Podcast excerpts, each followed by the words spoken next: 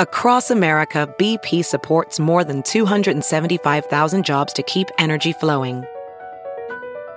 Jobs like building grid scale solar energy in Ohio and producing gas with fewer operational emissions in Texas. It's and, not or. See what doing both means for energy nationwide at bp.com slash investing in America. Professional welder Shayna Ford used VR training developed by ForgeFX to hone her skills as a welder. The more time that you spend practicing it, that's what separates a good welder from a great welder. VR training can help students like Shayna repeatedly practice specific skills. Virtual reality definitely helps because the more muscle memory that you have, the smoother your weld is. Explore more stories like Shayna's at meta.com slash metaverse impact.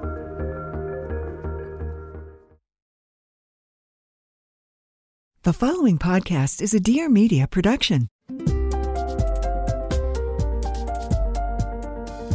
Welcome to Raising Good Humans. I'm Dr. Eliza Pressman, and today's episode, I'm having a conversation with Shazi Visram.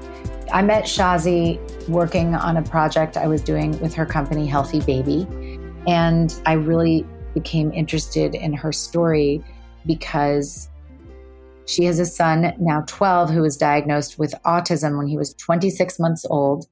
And she has a daughter who is now five years old. And Shazi founded Happy Baby and now Healthy Baby. And she's very committed to creating products for babies that are made as clean and friendly to the environment and to children themselves, to babies' bodies, and their developing brains. One of the things Shazi and I talk a lot about is what it's like to raise a typically developing child in the context of having a special needs child. So today's episode, we're actually focusing on her child who is developing very typically. And she's just a five year old who is struggling like any other five year old might be struggling but it's totally different when you see it through the lens of also caring for a special needs child and making sure that everybody gets what they need, including mom. Shazi also just a phenomenal businesswoman and philanthropist. She also has a new podcast out, Healthy Baby. So you can check that out in the show notes. And I really felt like this conversation was one that would be beneficial to any parent who has this kind of experience. And if you enjoyed today's episode, don't forget to subscribe, rate, and write a little review. And please DM me with any follow up questions and anything that's on your mind. I love hearing from you.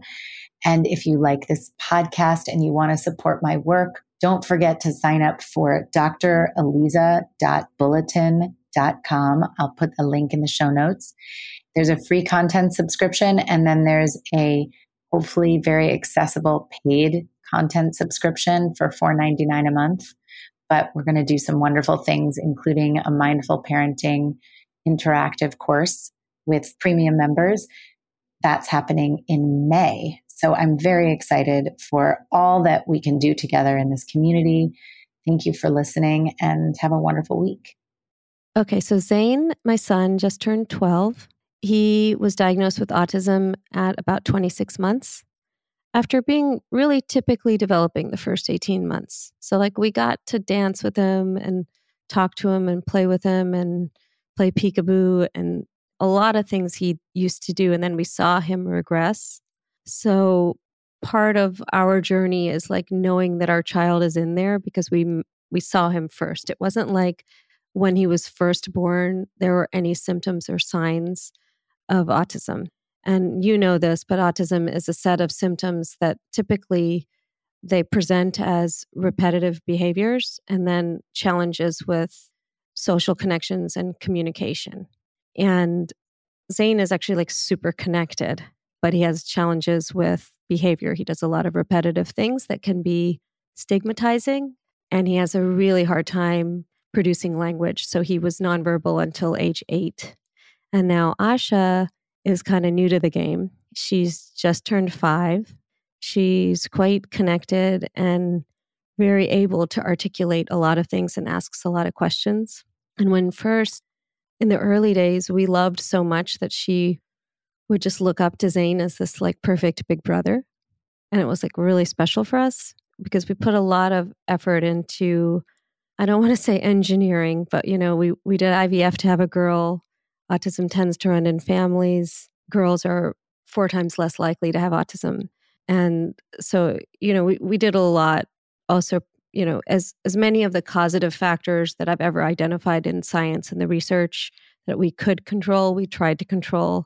So we put a lot into having this child. And then she participated in the early years with a lot of a lot of Zane's therapies. And you know, for her it was just playing.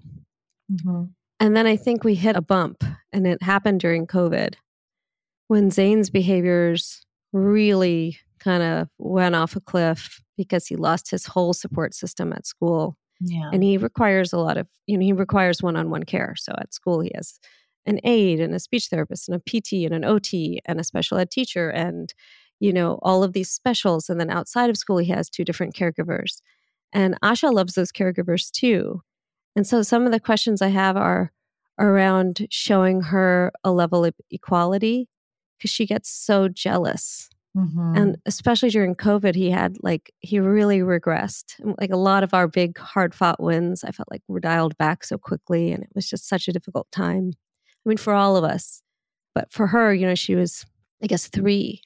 So we started noticing her doing certain things. And I haven't really quite figured out how to address them. So I'll give you an example. So some of Zane's behaviors are like, you know, he's there, he's like all over the place. He's sort of like, flails and he makes this vocal stim. So he makes these like loud sounds. And it's stigmatizing to be out in social situations when like all of a sudden a child kind of, you know, we're always around kids screaming and crying, you know, crying and it's okay. But like it's different, especially now that he's larger. Uh, he's a bigger kid, and you just don't expect a kid to make all of a sudden make a loud sound. It startles you, you know, and that's yeah. fair. And so, as a result of a lot of these things, and a lot of you know, it's just Zane's really challenging and we put so much time and love and attention into supporting him because we know he's in there. And Asha sees that. But then, you know, we don't go to very many social events for Zane. And now Asha's at an age where she's getting invited to parties and we try to go, or one of us will take her to a birthday party. And, you know, for instance, like the stigmatizing behaviors are enough for us to probably say, let's not bring Zane. Let's make this Asha's own experience. Yeah. But like, here's a question one, when she's trying to get attention, she does those stigmatizing behaviors, which are not in her, they're not really in her pure repertoire. Like she's putting it on. Sure. That's so adaptive of her. Yeah, it's, it's but it, it's like a dagger to the heart. Yeah. To see your, like, to see your child, you know, feign autism mm. to get your attention. But then number two, so like she'll do that sometimes, and we need I'd love your guidance on on how to handle that and how to address it because she is a very sentient being and can converse like the same way you and I are right now. She's just right. so she's so there already. And then like on the other hand like so when we do go with her to a birthday party or an outing, like how do we set her and us up for success in that scenario when the other kids have their siblings there, their big brothers are there, they're all playing together. And you know, Asha has to go out and like she's, you know, she's in the little crowd and she finds her way and she makes friends and she has the friends she knows and she plays. But then on the way home, she's asking, well, like, why can't Zane come to blah, blah, blah's birthday party? Mm-hmm. So, there's a couple. Those are two yeah, questions in one. two but. questions of. So the first part is about the feigning autism part is more just an illustration of the ways she's trying to communicate what she's going through, which is what's the meaning behind the behavior? Behavior is communication. And she's communicating, I need more connection in this moment. And I see how I'm going to get it. Like, mm-hmm. I, I see how it works for my brother. So it's very straightforward. And probably before you want to curb that behavior, you want to acknowledge to her, I get why you're doing that. That makes mm-hmm. sense. You see how much your brother gets when he does that because yeah. that is how he can communicate. But you have so many other ways to communicate. I'm here for you. Let's figure out a different way for you to say it, which is real easy to say when you're not irritated and not looking at the difference in one's capacity to communicate versus another's. But if you can let go, like it's hard, I imagine, and I've never lived this experience, but to look at a five year old who has what must seem so miraculous because yeah, she, she, is she has yeah. even her everyday existence she's just operating from a developmental trajectory that makes sense and maybe seems pretty typical to other people but for you guys you can appreciate the miracle of all of it. Very much yeah and, and look at this will lead to another question and i appreciate that but i still have a follow-up and and so i before you follow up i just want to yeah. say that she's not going to appreciate the capacity to operate in a developmentally typical way and say, Oh, thank you. I totally like I, I can say it in plain English. Sorry about that. I misunderstood. Bo is going to get attention. She needs to feel that she's seen and understood and not just the character in the story who's already got it all. So what do you need this for? Yeah. And I imagine that she she's going to need that first in shorthand even as you try to juggle the fact that you're dealing with a 12 year old boy who really needs to figure out how to communicate in that way. And now a little break so I can tell you about my sponsor, Papaya. I used to go through disposable paper towels like crazy because there's a lot of cleaning spills, wiping counters, wiping hands and wiping dishes. And in the last two years, just so much extra cleaning and sanitizing. So when I heard about Papaya's reusable paper towels, I was very curious, but a little suspicious that it would not be as amazing as it is. And actually, one Papaya paper towel replaces 17 rolls of disposable paper towels, not 17 sheets, 17 rolls. I think that is just such a win. And it's so easy. I thought it would be complicated. You actually just use it, put water on it, squeeze it, put it back, hang it back up. If you feel like it's just getting dirty, stick it in the dishwasher. Could not be easier and so convenient and actually kind of cute. They look great hanging up in my kitchen and I absolutely did not think that a reusable paper towel was going to be able to do the same thing as paper towels, and certainly not dish rags. So I'm so done buying bulky disposable paper towels. They're going straight to landfill unnecessarily when this is such a cool product. It's the kind of product you never knew you needed until you tried it for yourself. The code for you is humans to get 20% off your first order at www.papaya papayareusables.com. That's papayareusables.com.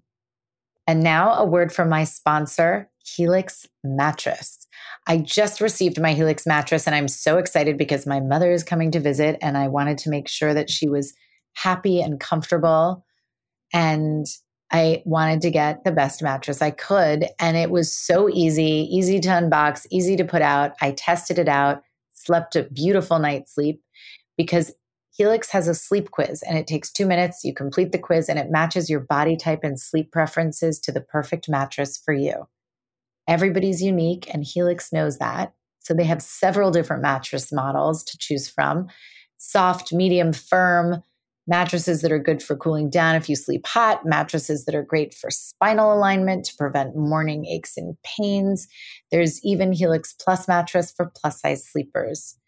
So, if you're looking for the mattress for you, take the quiz, get the right match. And if you don't want to take my word for it, Helix was awarded the number one best overall mattress pick of 2021 by GQ and Wired Magazine. Helix has been recommended by multiple leading chiropractors and doctors of sleep medicine as a go to solution for improving sleep. You know how important sleep is to me and to science and to children. They have a great children's mattress. So just go to helixsleep.com slash humans, take their two minute sleep quiz, and they'll match you to a customized mattress that will give you the best sleep ever. Plus, they have a 10 year warranty and you can try it out for 100 nights risk free. And they'll pick it up if you don't love it, but they know you will. Helix is offering up to $200 off all mattress orders and two free pillows for our listeners at helixsleep.com slash humans. Here's another example of that, but different, where I, I didn't know what to do to curb the behavior. So this is more recent, but Zane had an episode where he wet the bed at night. And that's that's not typical for him. He is mostly independent with toileting, but like it happened.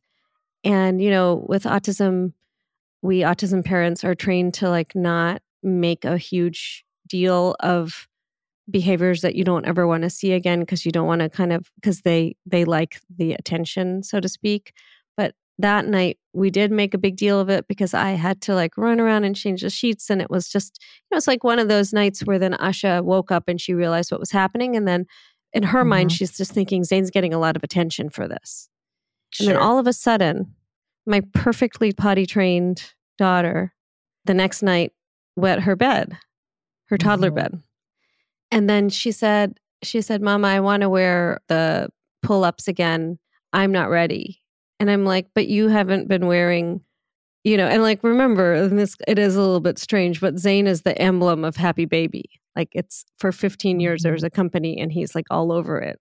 And then in my new company, like for her, the diaper is like her, like that's her thing. Um, so maybe there's something there too. I don't know how to unpack that. But like she literally is wearing you know, our pull-ups that are they're soft and nice, you know, but like like I don't want to wait. I, I find that to be really wasteful.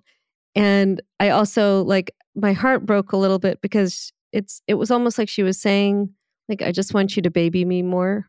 Mm-hmm. Should I keep letting her wear pull up diapers to bed when she doesn't need them at all? I think you could the next day have a conversation, not at night, because you got to go to bed. I mean, that's a whole other thing. But during the day, I think you could say to her, with this is true for all, you know, we know like the most important thing for healthy development is a sensitive and loving caregiver who has very clear boundaries. So mm-hmm. the sensitive and loving part is you saw that your brother had an accident in his bed and it really got a lot of attention at night and you tried it and you want to feel like you have something that's yours. And so you want to wear this pull up. But I know that you don't need the pull up. So let's figure out another way yeah. for you to be able to do this without wasting a pull up because we know your body doesn't need it. And yeah. so you're not negating her experience. You're saying, like, it makes sense that you wanted to do it this way. But let's give it a try without a pull up because I know you can do it. And then we'll figure out another way to find a little bit of time for you to get some, you know, whatever it is, special time with me. All right. I'm just telling you, I'm going to schedule a part two if I take that off and she pees the bed that night. Well, listen, you know, like she did it on purpose. I mean, she quite literally did it on purpose. Well, of course, and she might do it again for three nights. But when uh-huh. you accommodate that with yeah. the pull up, you're basically saying you're guaranteeing it. Whereas if you if you put on, you know, a waterproof sheet and a cover and just like put a towel over it for the night that she pees and just don't give it a thing. It's a yeah. couple of days of being a little stinky and maybe you have to shower in the morning, but she'll stop doing it.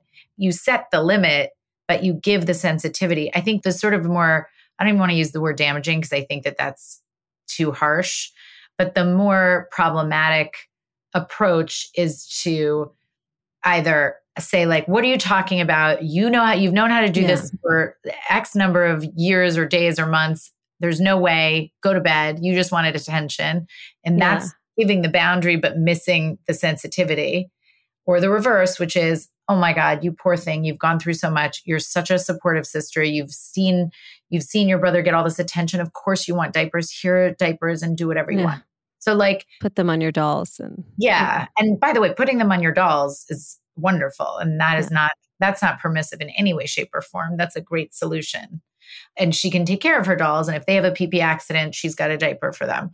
That's but for her, she doesn't need the diaper. And so you can help her feel like, but you still see why she would want one. And Yeah. that's where you're doing your part as being the sensitive caregiver. That's the only difference between like, there is some confusion that if you are sensitive, you'll also accommodate that need right there. But what, what the need was in the communication, it wasn't actually in the diaper wearing. that makes a lot of sense on this one hand when she's exhibiting a behavior to get the same type of attention. The pendulum swings both ways with her. Mm-hmm. So on the other side, and this is this is on me and Joe, but like imagine what it's been like for 12 years to give gifts to Zane where he's like never gotten excited about unwrapping a box. Right. Never like ev- think of all the gifts people have given us and like you know they all want to see him wearing the thing or playing with the toy they gave him or doing the and it's like he doesn't even he, he's so not motivated by what's inside the box Right. and for many years you know we had that like kind of disappointment at christmas and birthdays and where so many people would give things and you know we've learned to to like temper like with asha the first time we gave her toys and that she opened them and had that like magical delight of like oh my god a, a baby doll.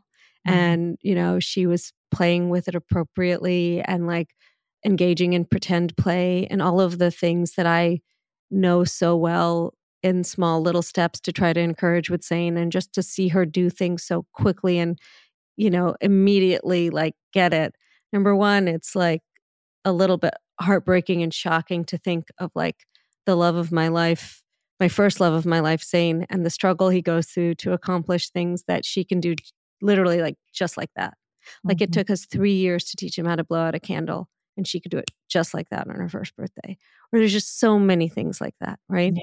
but so so with toys we were the ones who got like the positive reinforcement by giving her toys and now we've kind of created i mean almost like a monster because i think for some reason she thinks that's her way to get equal representation is like more stuff and which is everything i'm against you know i'm like fewer better things i'm about like less stuff and more of the engagement and so it's funny because in this ironic way she like now is she's addicted to this having stuff and we fed the addiction because initially Felt so good. it felt so good and now i'm realizing so like tell me what to do well, One thing I just want to address that you said with the present thing is again, it's pretty standard fare. It's just because you have the emotions underneath it where it's it's not as easy to see. But the first thing I want to say is there will never be equality between any, you know, two siblings, whether or not they're typically developing or atypically developing. But in this case, helping her understand the difference between equitable and equal yeah is what's really going to help serve her. And equitable means each of, you know, Zane gets what he needs and she gets what she needs. And that's what you care about. That doesn't mean that what she needs isn't as important. And that's the part that's tricky Yeah. for, for her grown-ups, right? Like she needs support and attention about something fairly seemingly mundane, right? She just wants to I can't think of a single thing a child does right now, but she just wants to get a dress on, or she's just interested in playing with her doll with you or something. That's as important as Zane getting his therapies or whatever support he needs at night. It's just Yeah. they're they're not exactly the same. And so for her to understand, this is a very typical example of explaining this to kids if everybody gets a cupcake and they get the same cupcake, but one person is allergic to cupcakes, it's equal, but it's not equitable yeah because they should get a different dessert so that they don't have an allergy attack. yeah And so you give them a different dessert, but it's still everybody's getting a dessert. And so that's how she just framing things around equity versus equal.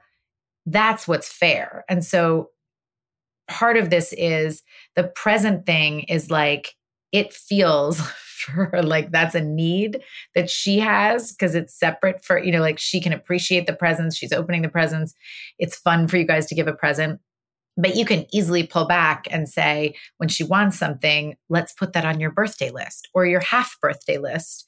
You know there are there's like at least one celebration potential per month. Yeah because you can pick a minor holiday you can pick anything you want but Yeah. you can you can do quarter birthdays you can do half birthdays you can do, you know first day of school last day of school a number of different christmas hanukkah i Oh, can't she even wants it all. Kwanzaa, she's it. there's so But many But it's it's I mean, the gifts, it's like she'll see Zane for for her, for some reason, she thinks the things that he's working with are actually like therapeutic tools or but toys. for her it's they are toys they are So toys. she sees it as a toy, and I'm like, Asha, that is a chewy tube. He has to like chew on that to practice oral motor, so he could maybe make some of the sounds that that you are so you are so able to make. But then it's hard to not feel emotional about like it's so hard for him. Like I have this example, like because she she just wants equity always. So it's like if she f- saw that he had this box of chewy tubes, and then there were some positive reinforcers, and you use that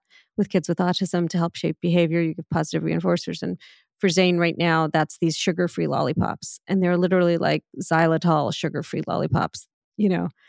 And she found out that they were in his room in the box of all of his like oral motor tools. And um, she's like, it's not fair. Zane has lollipops in his room and I want lollipops in my room.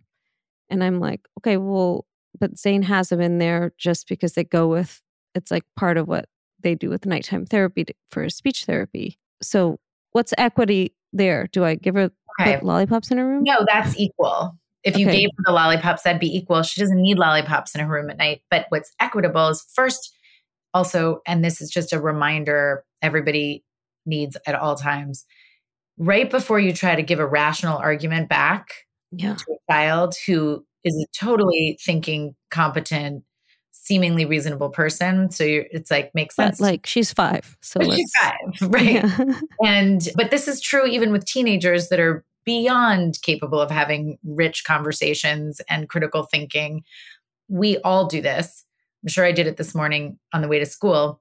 We launch into our reasoning but Mhm. before you launch into any reasoning when you want to connect. So if you even just say to her you basically mirror back to her what she complained about with no judgment. So you're in Yeah. doing so you're saying You I acknowledge. hear you. Yeah. You- Exactly. You want those lollipops in your room too. That makes sense because that's something that your brother has and you don't have. Here's the difference. So Mhm. now you can say, this is something he needs therapeutically. And otherwise, I absolutely would not want anybody to have a lollipop in their room because it would be really unhealthy. so here's what we can do. It sounds like you would like something that makes sense for you. And then you can offer a, like a sweets box in the kitchen for her that she can Yeah. go to at, you know, at other times. But so you're, because she doesn't need it in the bedroom. It's not optimal to have it in a bedroom with a five year old because what self regulated five, even the most self regulated five year old is not going to do great with that. But you've acknowledged it. And so Yeah. it's easier. And then once you've acknowledged it, it's okay for her to be mad about it. That's the other thing is when you're sensitive and loving and your child is still mad, that's just part of being a person. So as long as you don't say, too bad you're mad, like suck it up, but you're understanding and you can wait out their anger and name it, then you're connected and you're doing your job. Because you can't always fix that feeling of like, this isn't fair. It doesn't Yeah. feel fair. I get it. I want to remind you that, you know, sometimes it's not going to look equal, but that's because you guys have different needs. And what are some of your needs? Let's figure that out. So, this is a fun one. I love coffee. I love iced coffee. If you love it too, listen up. How does cold brew on tap sound to you? Wandering Bear is the best cold brew you can get without leaving your house. And they make a delicious, smooth, rich, chocolatey tasting cold brew. They put it in a very cool box with a tap like boxed wine. And the box keeps it fresh and makes it so convenient to fill your cup up every morning. It's like having a little fancy coffee shop in your refrigerator. Wandering Bear is the best coffee money can buy. It's 100% organic, it's strong, it's smooth, and it's got a cute little bear staring back at you when you open the box. There are actually six different flavors to choose from there's black, vanilla, caramel, mocha, hazelnut, and decaf. I am not a decaf drinker, but apparently the decaf is good according to my high school student. Find your favorite flavor, drink and repeat, and it's all organic and dairy free. There's also a subscription service, so you'll never run out of coffee. And it's a much better price per cup versus going to a coffee shop every day and requires actually no effort. So get 20% off your order with the code HUMANS at wanderingbear.com. Again, that's 20% off your order with code HUMANS at wanderingbear.com. I don't know about you, but I can guess that if you're a parent listening or working really hard, falling into a deep sleep when your mind is thinking about all that you have to do and that you did not do and whether or not your children are asleep, these things can really make falling asleep less of a beautiful, blissful, calm experience than perhaps it once was. I love this product, Magnesium by Moon Juice. It's this fizzy pink drink formulated with three forms of bioavailable magnesium and L-theanine, which anybody who's tried those knows that that just really helps with muscle relaxation, deep sleep, healthy brain activity, and a focused sense of calm. These are things we need as parents to be the best parents we can be, not perfect, but just doing our best and deserve a good night's sleep and a little sense of peace before you fall asleep. And most magnesium supplements on the market contain one form of magnesium, but magnesium has three different forms, all bioavailable and it helps you fall asleep, stay asleep, and not for nothing, go to the bathroom in the morning, which is just a nice bonus. Very easy to mix. One teaspoon into water dissolves instantly, tastes like yummy berries. And the L theanine gives you a, a sense of calm. They call it meditation. You can sip. And it really is just a nice way to get yourself into a place to go sleep, to find your calm, go to www.moonjuice.com and use the code HUMANS at checkout for 20% off. Find your calm at www.moonjuice.com and don't forget to put in humans at checkout for 20% off. Yeah, I mean, it's like life's not fair. I mean, sometimes I want to say like life's not fair. I, mm-hmm. I didn't want. I didn't I, expect. I know, and that is. I didn't expect a Zane. Like I didn't want you to have. I like. It's not that I I love Zane so much, but it's so challenging, and we do put a lot of effort into like helping him. And then you think about it from the parenting side, like Joe and I just. It's just like you know, at the end of every day, it's almost like you're wrung completely out of energy and then she's this perfectly developing totally fine little person it's not that we don't obviously we love her but it's, it's sort of like it's just it's just like you're just so overspent on just coping with him and and I do think this is really important and the reason the reason I want to do this is because I think it's important I mean that like autism isn't just a it isn't just something that affects my life or a few people I know I mean the CDC just released the most recent data. I'm sure you saw it, but mm-hmm. one in 26 children in the state of California have an autism diagnosis.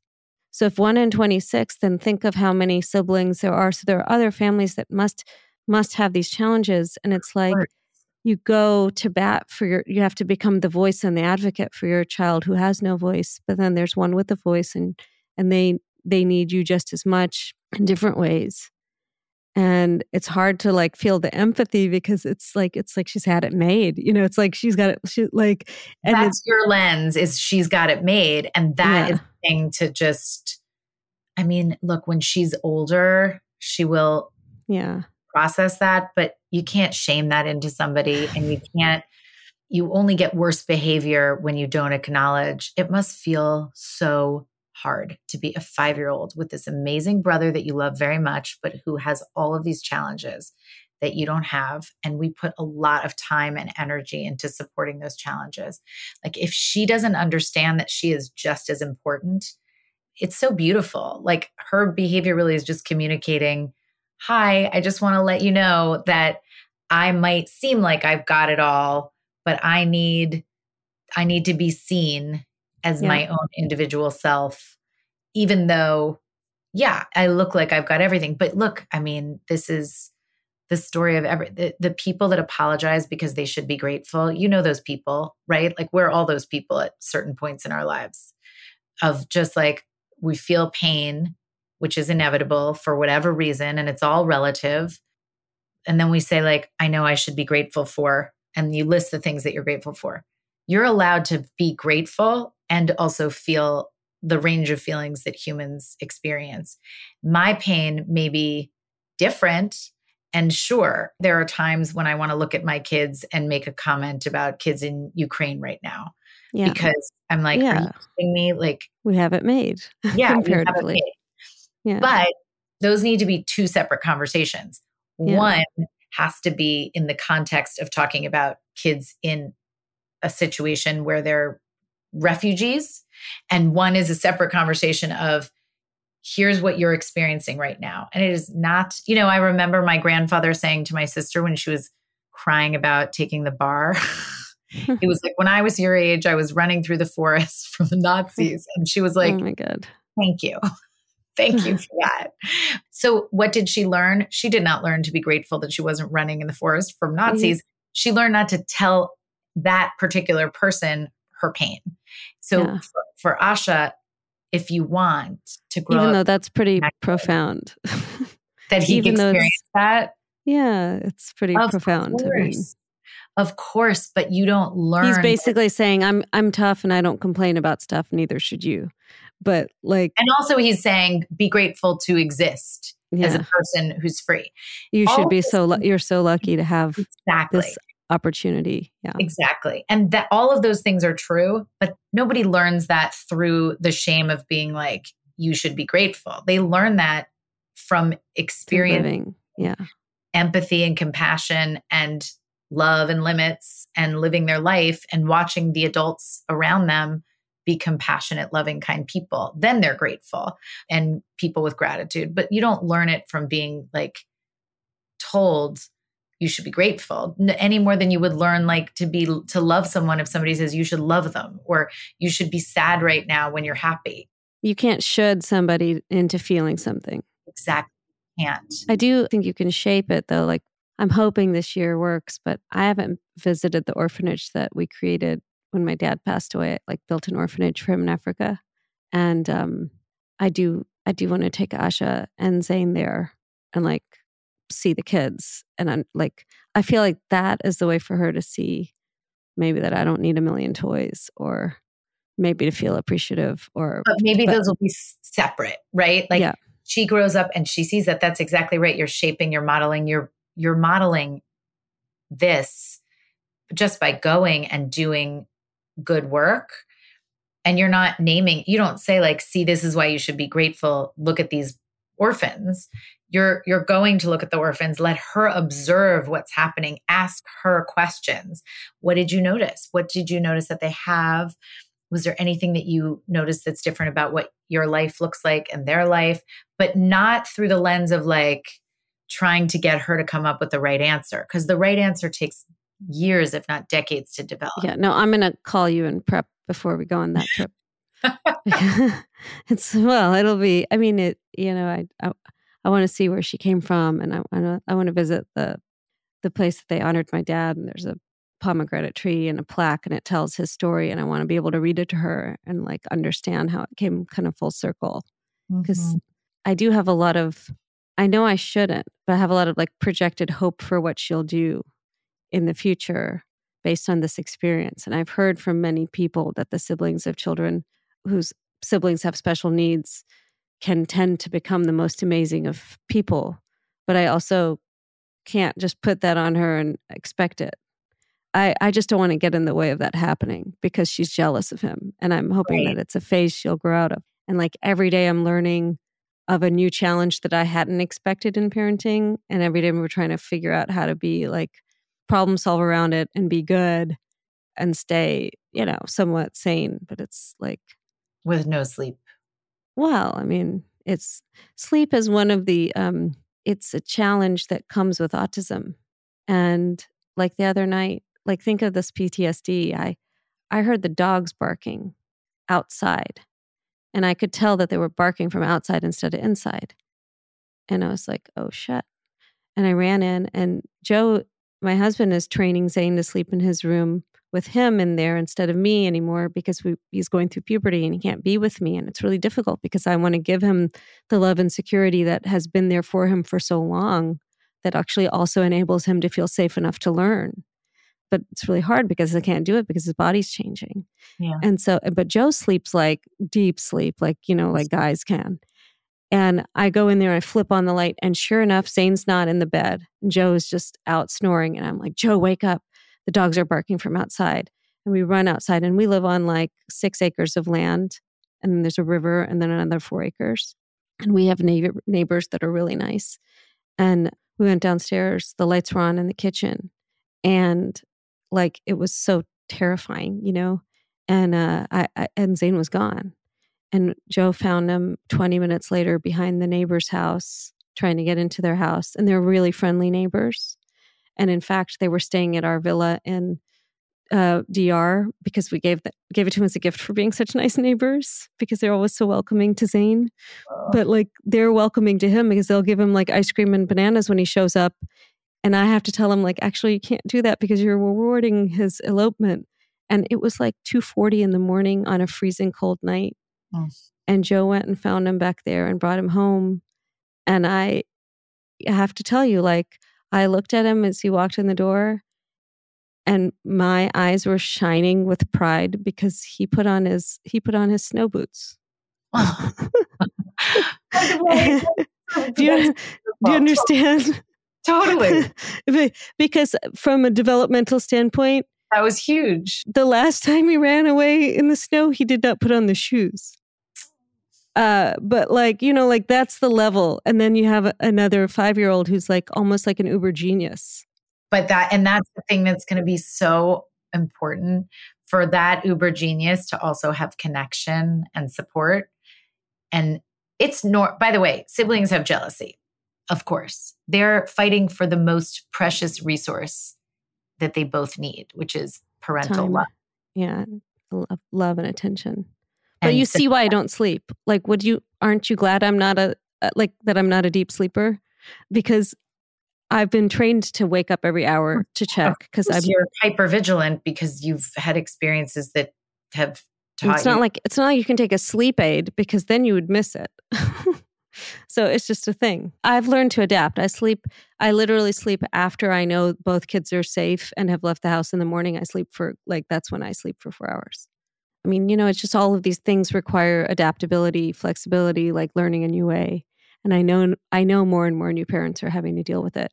Autism is the thing that is our, you know, our thing. But and, and if autism is one in 44 kids in the country, and if one in six children have a developmental diagnosis and the, i mean the, the odds are that in new family lives there are going to be siblings who have an atypically developing other right and it is like it's like you need a guidebook. There are certain very typical challenges that typically developing kids who have siblings with special needs have like the perfectionism the need to feel like they're nothing if they're not perfect because they can't burden the household. Like five year old right. different but cut two years later and there's a much higher chance that there's that sense of like if i'm not perfect i'm going to take some of the i'm going to deplete my parents who can't afford any more depletion emotionally. And so there's like a growing up so quickly.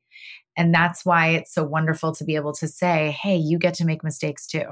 Even yeah. if you know how to you know keep your pee in your you know like not pee in your bed or not do one of the not things pretend you're flailing around making not pretend you're making those sounds. Like you're trying on something to see how it fits and i get it. And there's also a high you know higher likelihood that there's a fear of expressing feelings. So having parents who say to you your feelings are totally valid is life changing for siblings of special needs kids. I mean, it's for everybody, but imagine how much more critical it is for kids who are otherwise wondering like am i allowed to feel this way yeah. am, is this a should you know like the should feels and that their problems are minimized so like and again this happens in families without kids with special needs but for siblings of kids with special needs it's the same thing as like my sister complaining to my grandfather like yeah. you just learn potentially, unless your caregivers keep reminding you. Your story about your boyfriend who's breaking up with you and you're devastated when you're 14 years old is just as important for me to hear versus, I don't have time for this. Do you know mm-hmm. how much I have to get done right now for your brother? So, those are easy ways. They're not easy. They're easy again when I'm well rested and this is not my lived experience. but they are small ways that can shape a different experience for a sibling who is more likely to have those feelings. Yeah, I I mean, you know, it was like it started all with her thinking he was totally perfect and then the behaviors became so challenging and you were actually the one who said, you know, it might be time to tell her that Zane's brain works differently than your brain. And so, but that was a big moment. And we sat down, and then there were massive repercussions from that moment that I still haven't yet figured out how to explain. Um, I think it's more, you know, being straightforward so that kids don't feel like they're insane. Yeah. You just explain it. I, I mean, yeah. every time you explain it to anybody else, it's super clear. Yeah. It's just there's emotions attached. But a five year old can understand how a typical brain is developing and an atypical brain is developing, and they can understand equity versus equality.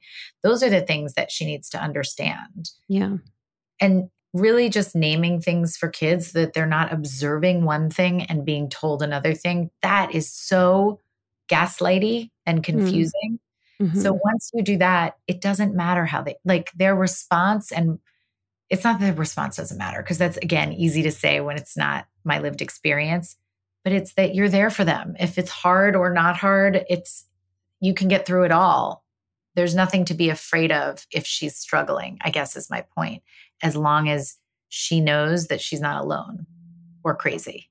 Yeah. Yeah no i i i think that is really important and i think i just need to remind myself of this often because you have a lot on your plate. well, who doesn't? Who you know who doesn't? Well, I have a lot I of resources. Don't have that much on my plate.